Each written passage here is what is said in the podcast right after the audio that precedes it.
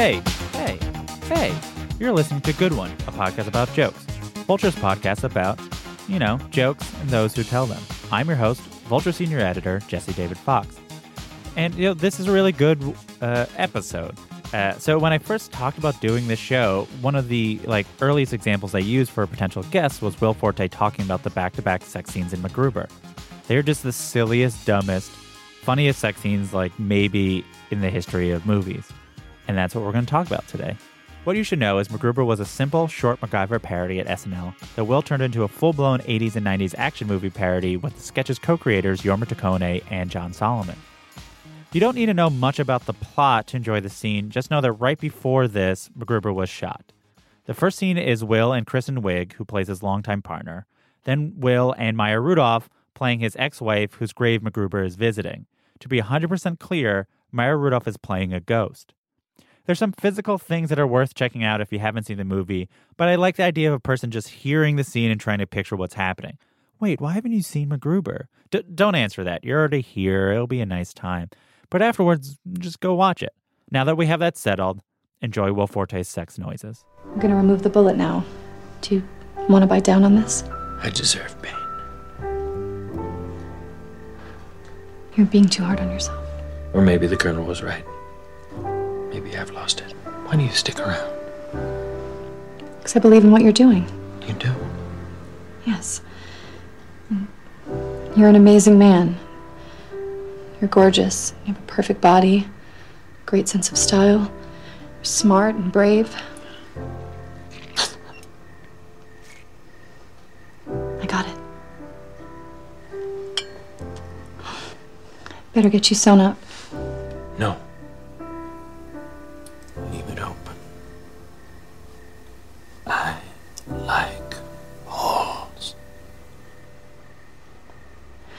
I'm a virgin. Not for long.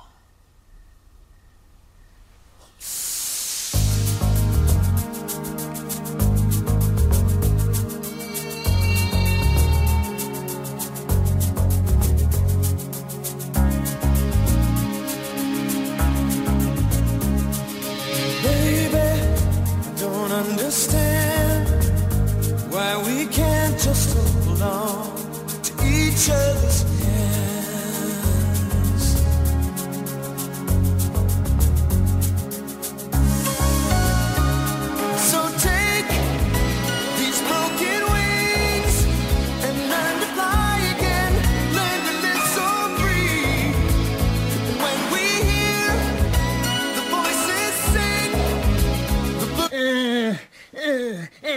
my god, I'm gonna freaking explode inside you. I'm gonna spill it. I'm gonna fill you up. Oh. I'm gonna fill you up. What? I'm gonna fill you oh, up. Okay, just let me do the talking. Sorry. Oh yeah. Oh yeah. Oh yeah. Oh yeah. Oh yeah. Oh yeah. Oh. Oh. I'm gonna, I'm gonna do it. Oh. Oh. Oh. Oh. Oh. Oh. Oh. oh ah, ah, ah, ah, ah, ah.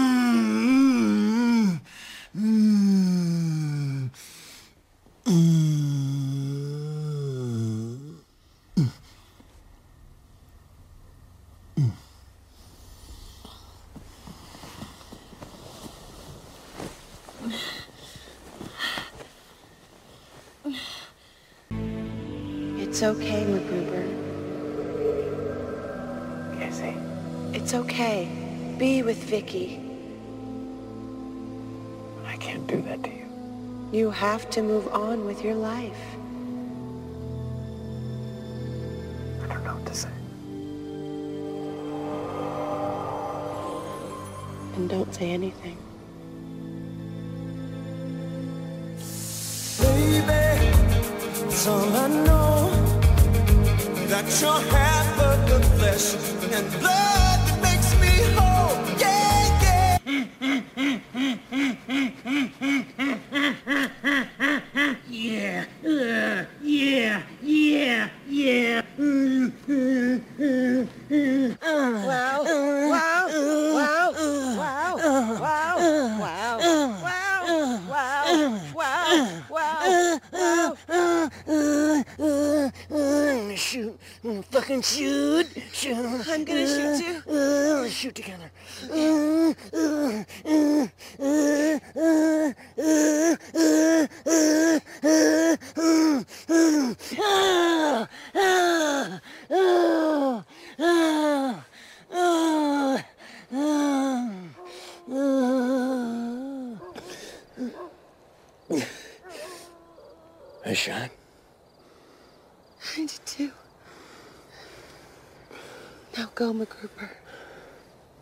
Vicky how you feel about her.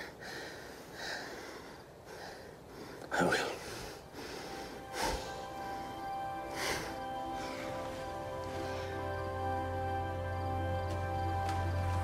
Oh, and Casey,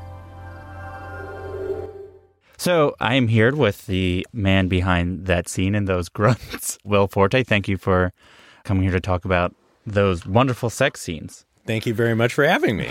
So let's start a little bit back a little so we can have some context. So, you know, the MacGruber started as this sort of MacGyver parody on SNL, uh, and I should say the film was also co-written with Jorma Taccone or Taccone and uh, John Solomon. So, you know, there were these 30 seconds or so runners on SNL. So, you know, comedically, you know, what did you see in this character that you felt he could center an entire movie? Well, I mean, originally I didn't even want to do the sketch. Jorma kept coming in and pitching the sketch, and I just didn't. I don't know. I felt like, yeah, I don't know. I, I, he. So week after week, I would say, let's write something else, and we'd do something else. And but after like the fourth week, I just felt like, you know, he's just going to keep pestering me with this thing. So let's try to. We'll we'll see what what happens. So we we. I think my problem originally with it was that I I think that he was we were all thinking of it as just a a, a normal sketch that you would do, and then once we kind of uh, fell into that short film s- idea, then it started feeling like, oh, okay, this this seems like it. There could be something here, but uh, but I mean, even then, I just thought, okay, well, this probably won't make it on the show. I was actually surprised when it went well, Yeah, like yeah. it, but but uh, you know, because I thought it was it was just it was really dumb. it was really dumb. It was fun, and we put a lot of work into it. And after we finished finished it and it aired, mm-hmm. there was no part of me that thought, "Oh, we'll do another one of those." It was just, "Oh, that was that was fun." I Yeah. was happy it did well, and then.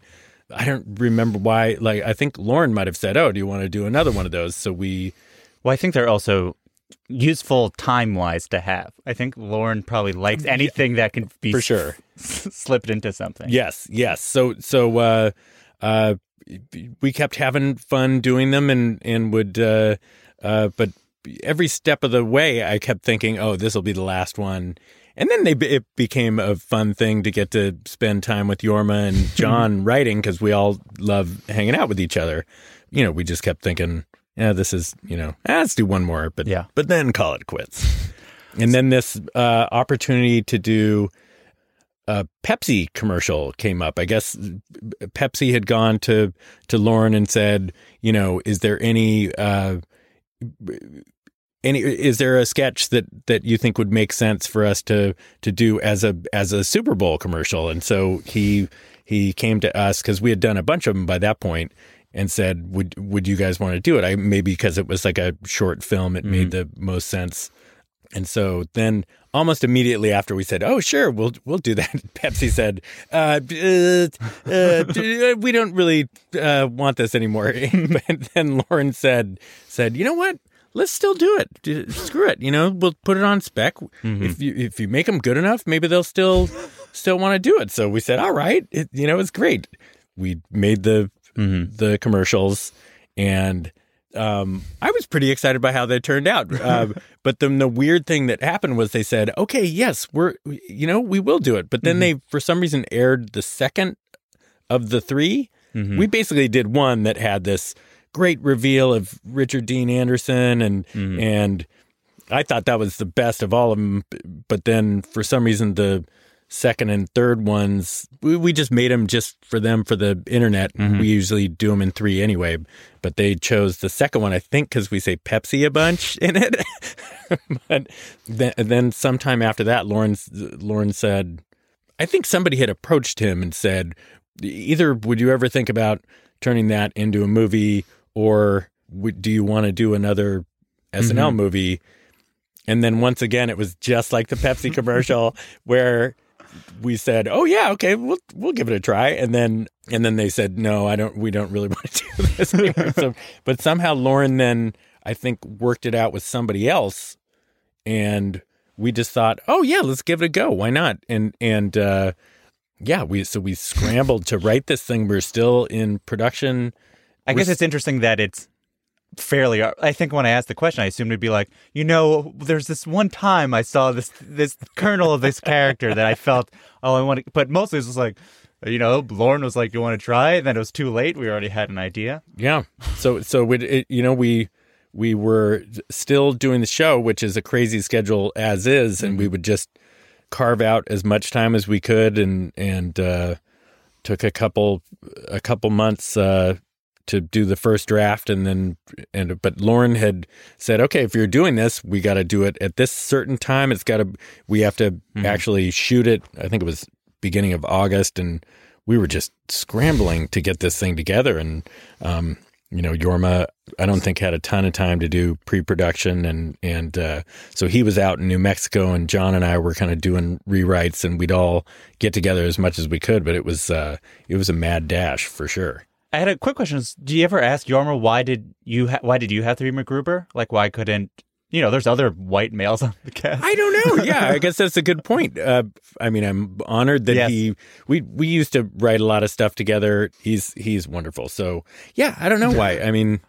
I guess maybe I was the saddest person on the cast. It's like there needed to be a sadness to the character. Yeah.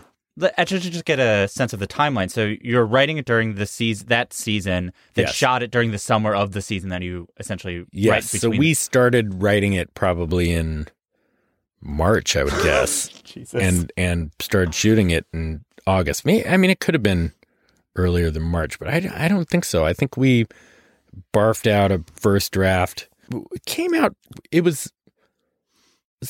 I don't want to say surprisingly easy, but there was just we kind of knew we wanted to have like a classic Mhm. action movie template, and the that's you know the three of us grew up on on those things, and and would have John and I had roughly the same movie.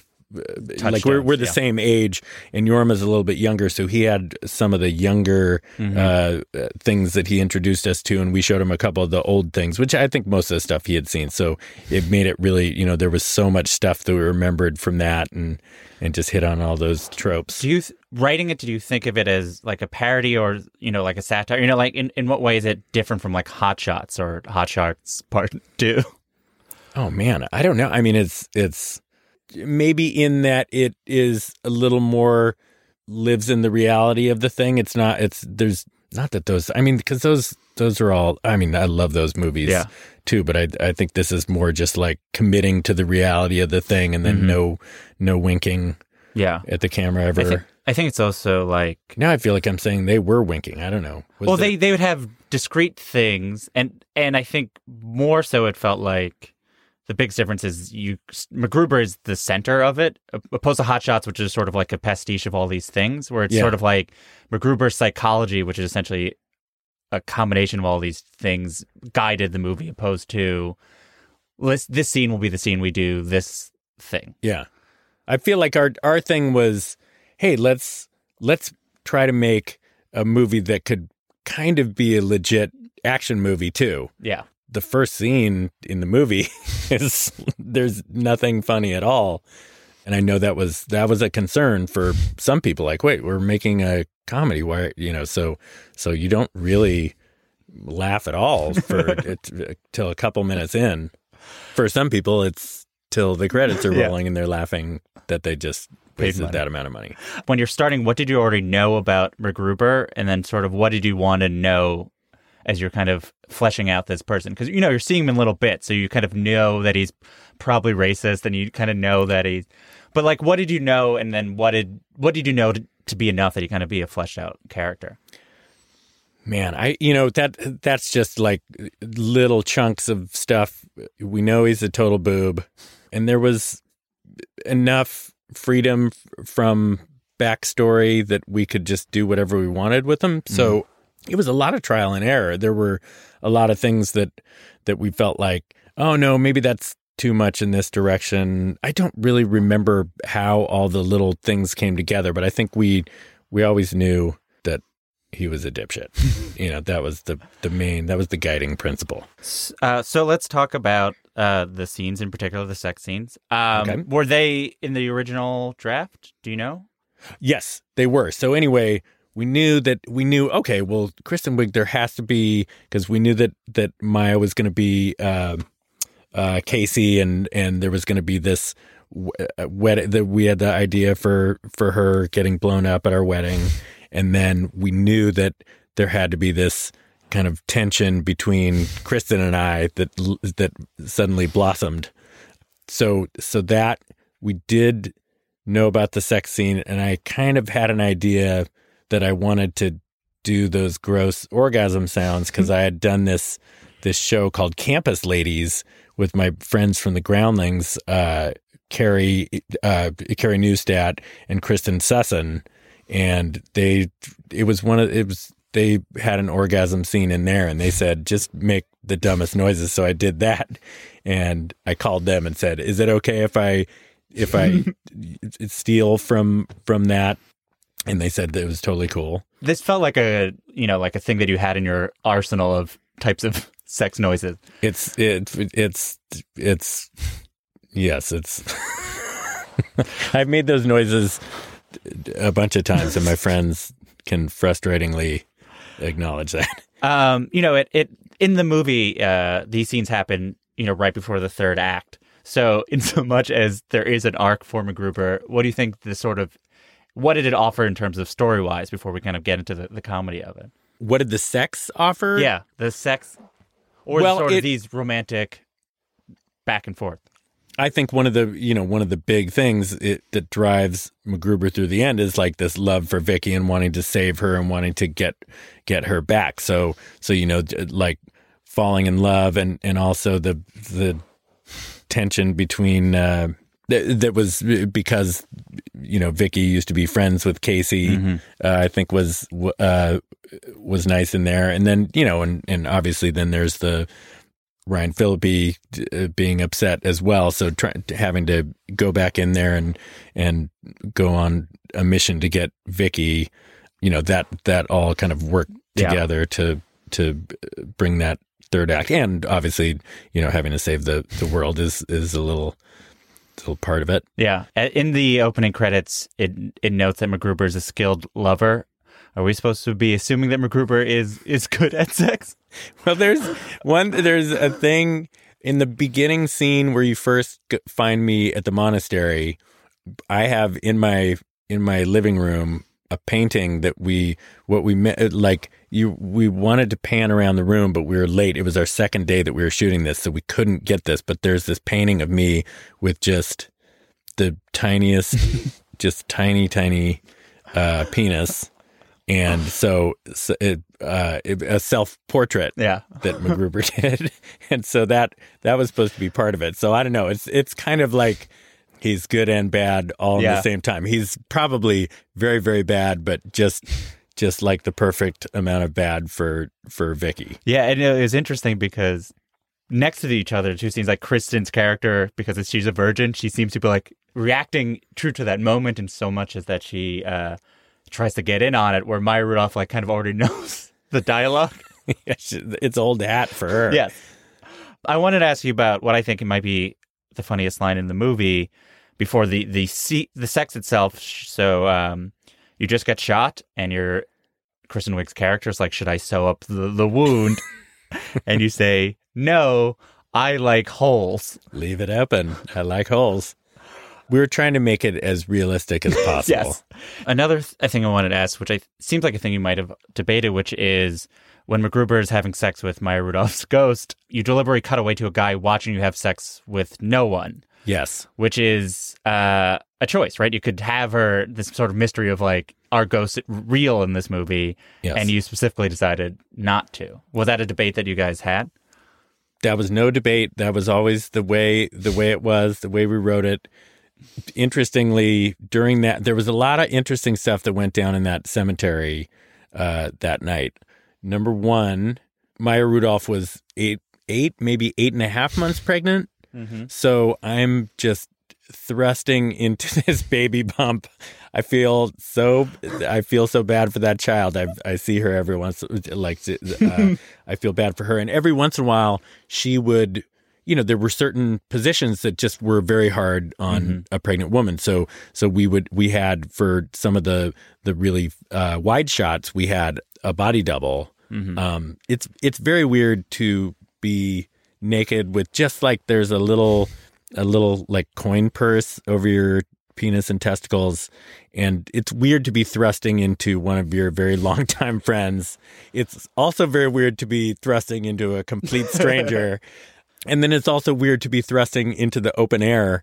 If, and that was kind of painful because i kept like i would there's nothing to stop your thrust. So my like this area right below the knees would just keep going forward and it would just knock into the gravestone. It hurt so badly and i was going forever. And then i realized they were all laughing in the tent because they had already like they made me go like a minute longer. They just kept pretending that they needed me to do it. And I oh, and there was a point right before we started where I turned around and I saw Lorne with this camera trying to take a picture. So it's super cold. It's late, late at night, and there is the way that the park is configured. Um, you know, we made it look like a cemetery, but it's just this dug in park, and the acoustics are such that you can kind of hear everything that's happening up on the the uh, the road up above, and we just kept hearing these retching noises. And we're like, oh, it's such a bummer. Somebody is, you know, maybe there was a person who drank too much, a, a you know, homeless person. Uh, uh, it could be a person with a home too. Mm-hmm. Um, but but you know, just somebody was just vomiting all over the place. And then I heard later it was um, Ron Trost had gotten food poisoning. Ron Trost is the father of Brandon Trost, who was our DP, Mhm. who's like big famous DP, uh, done a ton of stuff now. He's just, you know, every of your favorite recent comedy movies, he's been the DP of. But his dad was our effects uh, head uh, guy, and we were going to have him be the janitor, but he was just barfing all over the place. So you see his look. That's kind of because he's, um, you know, supposed to be disgusted by me, you know, having sex with nothing. And it's also kind of because he had been barfing all night and, and he probably was about to barf again. And then, so what was shooting the Kristen scene like? I heard, I remember the story was that it was is really hot, but you were, you guys were even closer, and she was right by your your body. Kristen, it was it was so we're in Albuquerque and it's the middle of the you know it's it's early August. We did th- we did that one before the cemetery one, and we're up in this uh, attic room, or certainly I don't know if it's an attic or just in the the upstairs of the house, and so it's it's hot because you can't have the air conditioner on for sound reasons, and then they also have a bunch of lights that they're trying to you know use to light the scene properly. So it's it's double hot in there. And then you know you start that in that kind of situation if i start making any kind of movement i just uh, i'm a sweaty person so i just like i start to sweat i can hold it together if i was like just sitting around i probably wouldn't sweat but like w- one or two thrusts and i'm just immediately lathered in sweat Mm-hmm. and I felt so bad for her because she's there was no place to go. Like she's pinned beneath me. She was just that we had so many takes when we were going through editing. There are just huge beads of sweat like it's like if King Kong was sweating on her. They, they were so big and she would just get pelted and it, it like between every take there'd just be sweaty pieces of hair all over. And it was such a bummer for her. They, I, I think it was since it was her birthday, they sent her off to uh, Santa Fe for the weekend and got her a nice spa package and to just get all of that off. of just get it off her. I'd, oh, I feel so bad for her.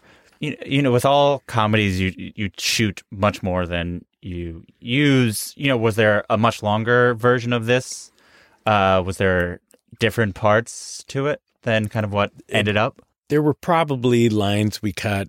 There were there was a much I I'm always the the the guy pushing for Mhm. the long super long version of this just like uh but but we so it was a real negotiation between the three of us just trying to figure out what the what the right length should be and it would always be measured in pumps and I it- like we just couldn't stop talking about pumps and I I even feel like after test screenings that would be like maybe we, you know the uh, you know maybe we should remove two pumps because it was like you couldn't it wouldn't be one pump it was like a rhythm thing. So it either maybe it was always adding two pumps or taking away two pumps.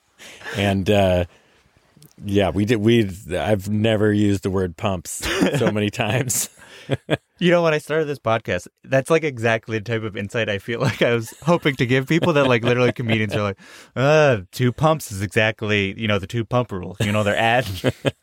um, were there any sort of other debates about what should be kept in or taken out of those scenes between the three of you? It was it was mainly length, but there is uh, one the, the really the main fight that we had um, in editing was something that happens at the end of the the cemetery scene. I grab my stuff and and she said, "What does she say?" She says, "Like go to Casey, tell her how you and tell her how you feel." And then I I I say, uh, "Casey, one more thing," and then she's gone and it's during all the all the uh the test screenings we would just have me go thanks and and which i i like as well but there was one where but i did a take that that we always wanted to try out. And for some reason Jorma would would not like he kept quote unquote forgetting to put it in. And at this point like we would be we were back in production at SNL so he was still still kind of doing the final tinkerings of the editing and we couldn't be in there like we used to be. So we kept getting mad at him because he he needed to try it but the thing was like uh you know it was just uh Casey, oh, Casey, one more thing, Casey, or whatever it was. And, and I turn around, she's not gone. And I lovingly, you know, I a little smile and I just go, smell you later. and uh, it was so loving. And he thought it sounded disrespectful. And I'm like, no, I'm saying it to this person I very obviously love. So it was, it was, it was uh, you know, it was the closest we came Yeah. to a fight. And it's obviously a, like a, a playful fight. That was, I could have done a better job of being concise about that story. I'm sorry. It's a great story. you know, I always find interesting reading film critics' reviews of comedies, like hard comedies, because I feel like they have an inability to sort of distinguish between like just bad comedy or dumb comedy and things that are like yeah, or like thoughtless comedy or like thoughtfully done things that are quote unquote dumb jokes. And and it might be hard, but you know, how would you say is this what is different about a scene like this than sort of what is actually dumb? You know, like obviously when you're watching you're like that's so dumb, but you know, you if there is if there's one thing that you would say maybe like oh this is why this is sort of a distinguished thing. Do you think there's anything? Uh, first of all, we d- dumb is how we describe it all the time. I remember Val was pitched a, pitched an idea while we were there, and we just said, "That is so stupid." And he thought, "Oh, how dare I'm right here? How dare you?" And we're like, "No, no, no, we, no, we love it. we love that." And and put it in. Uh, uh, you know, God, I don't know. Yeah. You know, you always shoot for the good version of dumb, but sometimes it's just the dumb version of dumb. Uh, you know, uh, there's there's no way of it's not even your your call. It's it's whoever's watching. You Yeah. know, I stand behind it. This kind of hit my uh, like I I'm proud of this level of dumb, and but Mhm. you know, a lot of people just think it's super dumb. Like I, you know, they're like, oh, oh, you you're proud of that movie, and it's like I'm super proud of this Yeah. movie. You know, We'll be right back after this word from our sponsor with more Will Forte.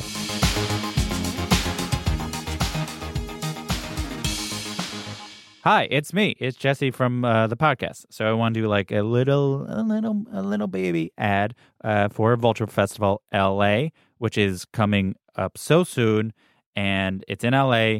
So if you're in LA, you should go to it on November 18th and 19th at the Hollywood Roosevelt. There'll be like all these events. Considering that you're listening to this podcast, let's start with the fact that we're doing a live episode of Good One with Paul Feig, uh, director of uh, Bridesmaids and Ghostbusters and The Heat and Spy.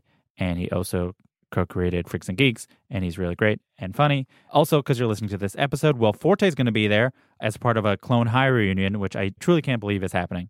Uh, we're also reuniting Bored to Death. Uh, okay, so let's just run through the last few Sarah Silverman, Lena Dunham, Issa Rae, Crazy Ex-Girlfriend, American Vandal. Uh, it's going to be great. And for Good One listeners, we're going to give you a, a special 10% off code if you use the uh, discount code Good One 10 That's the Good One, like the name of the podcast, the numeral one, the numeral zero, Good One 10, smush it together. I'm sorry, I know that's confusing. It's too late now. Uh, November 18th and 19th, Hollywood Roosevelt, vulturefestival.com, me, you, Paul Feig, everybody. It's great. See you there.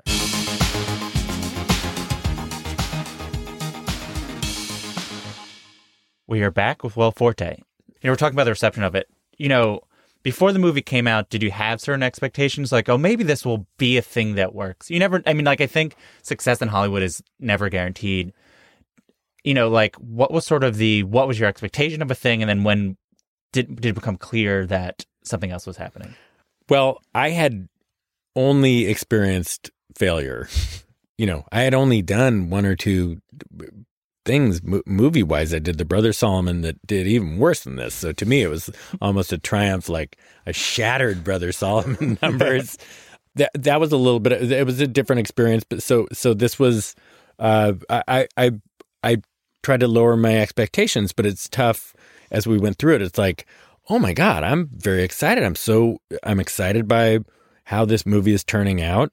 God, what, I wonder if people will go see it. That's so you know, uh, you just can't help but kind of get excited, but you're trying to temper it with with that thought that like, well, you know, it's, everything's out of your control, and I don't know. So so it's it's hard not to get excited about it when you're proud of it. now kind of moving on forward you know opposed to movies television like demands sort of that it you know you need to have your size of an audience and then you have to have them want to keep on coming back and then sort of last man on earth you have this thing that you know four season in there's a certain amount of critical and commercial success do you have any thoughts about sort of you know what is different about it or even in general what is different about you know, they're both so you, but sort of what about translating your brain do you think that Last Man on Earth does?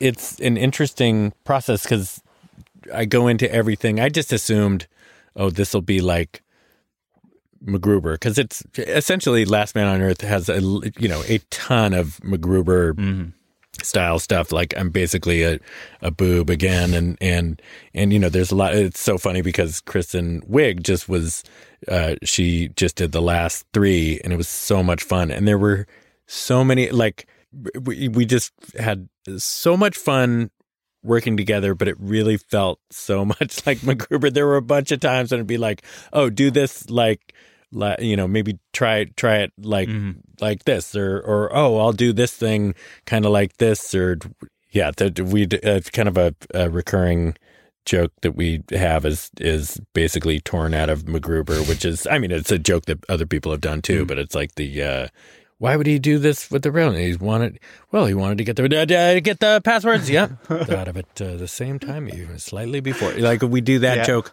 all the time. So I did that with her, and uh, I mean we would just all the time. I'd say, you know, we'd do a line, and then Yeah. I'd do a line from MacGruber that was basically Same line. it's the same type of joke, and we would laugh about that. I was in part of an interview with Bob Odenkirk, and he was saying he was talking about how much he liked Last Man on Earth, and he was saying like nice. and he was saying that he figured it out. Him and you know Lord and Miller, they figured out how to make Will Forte make sense for certain people. He's like, and he literally says like, I can, I guess I didn't get it. Like he admitted part of his failings of uh, Brother Solomon was sort of like, and this is not a time for you to, but I'm just saying, I think what he, what he was getting at is, um, there's a certain amount of, you know, c- comedy is a form of communication, and Last Man on Earth felt like, oh, this is a way that he, he's allowing more people into sort of whatever the conversation is of what the joke is. And it, it's a matter of like, if you have any insight about what is different specifically about Last Man on Earth, even if the comedy, as you said, is so similar. First of all, going in, I had the same fears. It was like, oh, I'm I was very proud of the pilot and so it was very exciting when the ratings started off so so well. It was just a new feeling to mm-hmm. to be a part of something that was relatively successful. It was just a very very exciting. And then, you know, some sometimes around the you know, throughout the first season, we were just learning how to write a show. I had never done anything where I had to, you know, it was only sketches or Mhm. had written a few movies, but you know, this was a new experience being part of this machine where you got to churn out new stuff and you make mistakes along the way. And there, you know, we certainly lost viewers, but then we course corrected at, at times, and you know, we never we never tried to. We we would you know we want the audience to like the show, but we would never we would listen to the things that uh, we would just learn from our Yeah. mistakes or hopefully try to. And you know we don't we certainly don't um i i know there are a lot of people who think that that my character is just too much of an imbecile all the time. And i and it's like okay well yeah you're not going to like the show then because that's not going to change. And we always try to buy him back. And you know we're uh, you live with a degree a, a degree of that. But it's but i i think that we just kind of got lucky in the beginning that it's it's an interesting scenario Yeah. and and I, I I think that really helped is it, it is something that that people are curious about like oh what would you do if you know it's something I I would you know so I, I think that really really helped and and you know as I said certainly we've lost viewers along the way but I think we've then gained some. And I you know it's a it's always like with most shows it's usually a net loss along the way especially one when it's serialized in comedy that's that's tough because you you know somebody misses a week and then they're like oh I'll you know catch up later. And you know you have a certain degree of that but it's you know I'm I we're we're still hanging on and and uh still trying to do the best show we can every week and having a lot of fun I'm very very proud of the show and yeah I'm healthy I'm li- well I'm alive What have you learned from working on this show and having people respond to the show that you hope to apply to, you know, working on a sequel to MacGruber? it is the one thing I can't wait to do. I mean, it's you know, there's uh, there's every second of every day is taken up with doing this show when I'm doing it. You know, it's it it starts this weekend. Start will start to get crazy because then I'll be writing and editing and acting. It's just like Mhm. seven days a week. It's nuts. And maybe if we're you know we're kind of ahead of the game, so it might change. But like the second that we're not doing this show anymore. And we tried to do it during the last hiatus, but things just got a little too crazy. But, Mhm. um, but the the second I'm not doing it, that's it. That's the only thing I want to do. You know. Yeah. I mean, obviously, if, um, you know, Martin Scorsese wanted me to be the lead in his movie, uh, maybe I'll carve out a little time. But, but, uh, You know, but, yeah. but it- and it's made it's it's not even it's mainly just because I like spending time with John and Jorma and and it would mean I'd get to spend time with Kristen Wiig and and Ryan Phillippe and Val and all these wonderful people who just are are awesome. Brandon Trost and all these great great guys. But do you think there's anything specifically from the exper- the Last Man on Earth experience that you think would make MacGruber two or whatever you would call it better or would help it? Yeah, I, I think just you just learn about yourself a little uh, along the way, and you just learn to be a better storyteller. You know, your career is sort of interesting in you know you have this sort of comedy that you've you've wanted to make, but you've continually been able to make it in sort of sort of more mainstream Hollywood system. It's so much like you know SNL is this institution that's on NBC, and MacGruber was though a cheap movie was still like uh, you know a studio movie, and then you have this sort of networks sitcom where you know a lot of comedians that you know might be more specific. I don't know, like um, like you know Fred Armisen, or even like kind of broadly Tim and Eric. You know, they they do things kind of they do specific things on a smaller scale. You know, they would you know only do you know Last Man on Earth as a cable show might be like six episodes, and you do it like once every four years.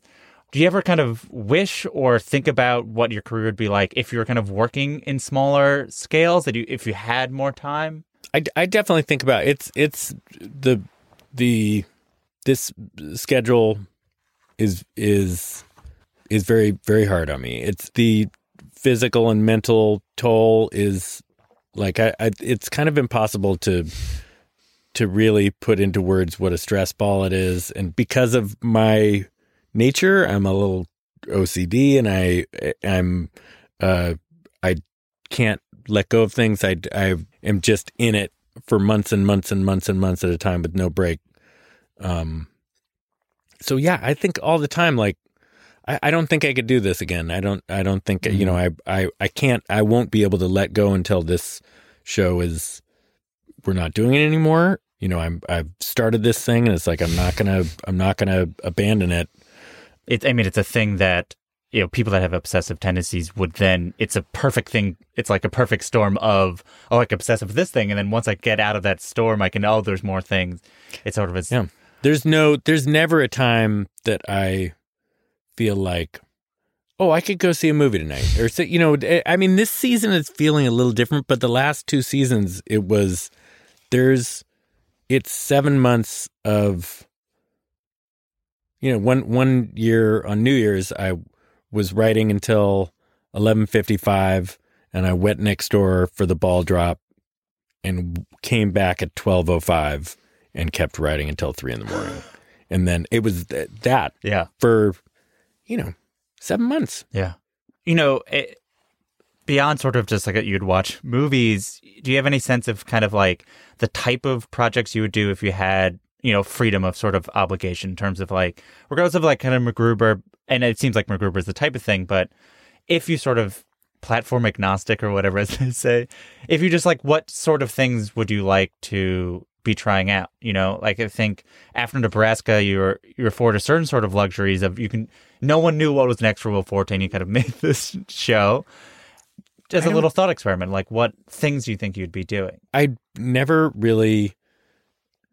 I mean, after you know, MacGruber two is the only planning Mm-hmm. that I would do. That's something I will do. I have to do. After that, it's I don't ever go like I want to shoot off in this area. It's Mhm. just more like, you know, if if something if something seems interesting, yeah, I'm not at a point where you know I'm like a highly sought after movie actor or anything. So it's you know I I just get if I read something that sounds great, you know I would try to see if I can get the part, but it's you know it's not it's not up to me. Yeah. And so it's I kind of just enjoy the way I've been going about it, which is just just kind of living life from day to day and you know not not really planning out whatever just you know if something seems interesting no matter what the genre giving it a go Mm-hmm. you know and and uh like James Franco Is- I look at that guy and it's like oh that's awesome he when he did that soap opera it was you know it's just like oh that's that's what a what a f- interesting Yeah. deci- like he you know he just kind of does what he feels like when he feels like it you know it's it's i i you know i, I you just kind of have this feeling of what you should be doing at the time if it's i don't put too much pressure on oh is this the right decision it's like Yeah. ah, does this seem like it would be fun and do i feel like i would maybe do a good job at this and um you know it, it, other than that i i don't really That and you know you're going to make MacGruber too. I d- uh, that's the one thing. That's the one thing I know. I know we're going to try to make MacGruber too. I can't even say that we will. All right, so that sound means it's time for our, final segment, which is uh, the laughing round. So it's like a lightning round, but because it's comedy, it's a, a laughing round. Okay. Okay. Uh, so you know, lightning round rules apply. Uh, so answer as quickly as possible. Uh, but not too fast. It doesn't work. It's not that big a deal. Anyway, uh, one one like no. one sentence. no, Okay. some things will be stories, so you don't don't worry. okay. Okay. Uh, or in this case, uh, please sing whatever song is stuck in your head currently. Uh, oh my god, the weirdest thing, and it hasn't been stuck in my head. We can be eagles without wings. We can be turtles without shells. We can be children without fingers. We can be bellboys without bells. That was just some show that I did with a buddy 15 years ago called the Otis Day Party, and we said that was our own song that we Yeah. wrote. And I have no idea why that just popped into my head. Laughing around. You never know what to say. Um, I, this is a question I always wondered: Are you good at singing? Because you're good at sort of you you do s- singing a lot, but I don't know if I can hit notes, Yeah. and I can harmonize, but I have a kind of a nasally, ugly voice. So like I can competently sing songs, and there are some times that actually, like I did this Thirty Rock, um, where uh, Jane Krakowski and I sing "Silent Night." As uh, I'm the Black Swan from the uh, Natalie Portman movie, and she is Lynn Swann, and uh, and we sing this and and I I do the high parts which is crazy. And it actually I've listened to it the other night for some reason and it's beautiful. And I'm like I do my mom is right. I do have the voice of an angel but sometimes it just sounds like crap let's say you're to host SNL, what would you like to revisit in terms of old sketches and or characters? I would love to do the ESPN guys with uh, Jason because that's just pure fun all the time. What else? Uh, uh, maybe doing the the Hamilton character. You know, one, one time I interviewed Bill Hader and I asked him what makes Lorne laugh, and he said Will Forte screaming. Do you do you ever remember a specific time when you made Lorne laugh?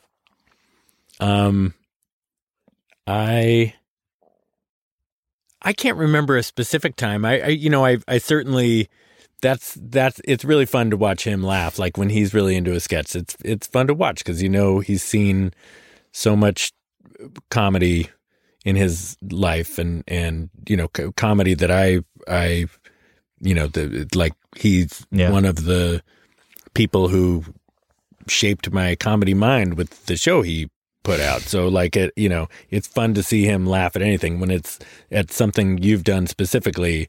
Um, that's exciting. Benjamin Franklin was famously your SNL white whale in so much as you kept on trying to get it on but never did, but then you finally did it on Seth Meyers. Or and, I don't know actually I actually was confused what white whale meant or because maybe spelling bee was your white whale because you did get it on the air. Is there a sketch that you swore was insanely funny that completely bombed a table to a point where you never submitted it, again, but you will go to your grave believing it was funny? And if so, what is that sketch? Um, no. I mean, I, I, I, I don't know. I look back now, you know, certainly I'm sure there were sketches at the time, but I, I'm, I'm a stubborn dude. So like that spelling bee sketch, I put up five times and like, that's, you don't do that. Like you put it up sometimes twice. You never put up a sketch three times, but it was like, no, I've, you know, that was a sketch I had done at the Groundlings 70 times or something like that. And it's like, it's a, it's a scary sketch to do because you're just doing, you know, if people don't like it in the very beginning, you are in for a long period of uncomfortable, like, but, but it's, you know, it's uh, like to me that was it was worth the chance, and it went really well at the the table read each time, and and uh, um, so I kept putting it up. Like, yeah, I'm I'm gonna keep doing it. And and Benjamin Franklin was the the part of that where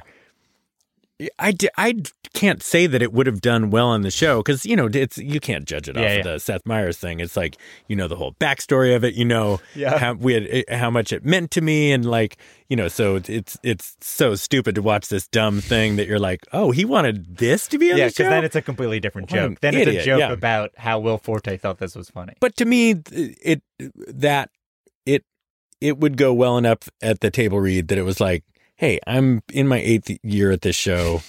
Just let me try it out. Yeah. And it's not like, you know, those shows were filled with gold from, you know, top to bottom. It's like, they- you know, I don't know. I felt, by the way, if this seems like I'm, you know, that's, this is one Take this. sketch. Uh, Jon Bovi, that's another one I would do uh, uh, Oh, with yeah. Sudeikis. Uh, but anyway, I, I keep thinking of things that were just so much fun to do.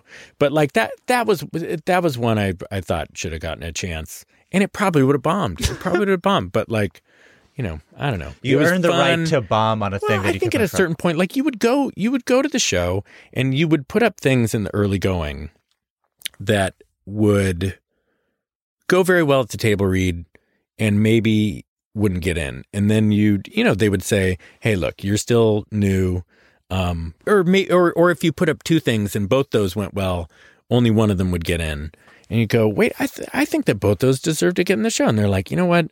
Wait till you're Yeah. older." And this was that thing where I'm like, "Hey, remember what you guys said? I feel like that should have been the case, and it should have at least gotten a shot." And uh, so so, but by the way, uh, Lorne Michaels gave me a career. I, I, you know, he can make any decision he wants. I, I mean, this whole reason we're here tonight talking about MacGruber is all because of him fiercely fighting for us to make it. Like Yeah. he he willed that thing into existence. I mean, I can't thank him enough, and I friggin' love that dude. He's Yeah. so great.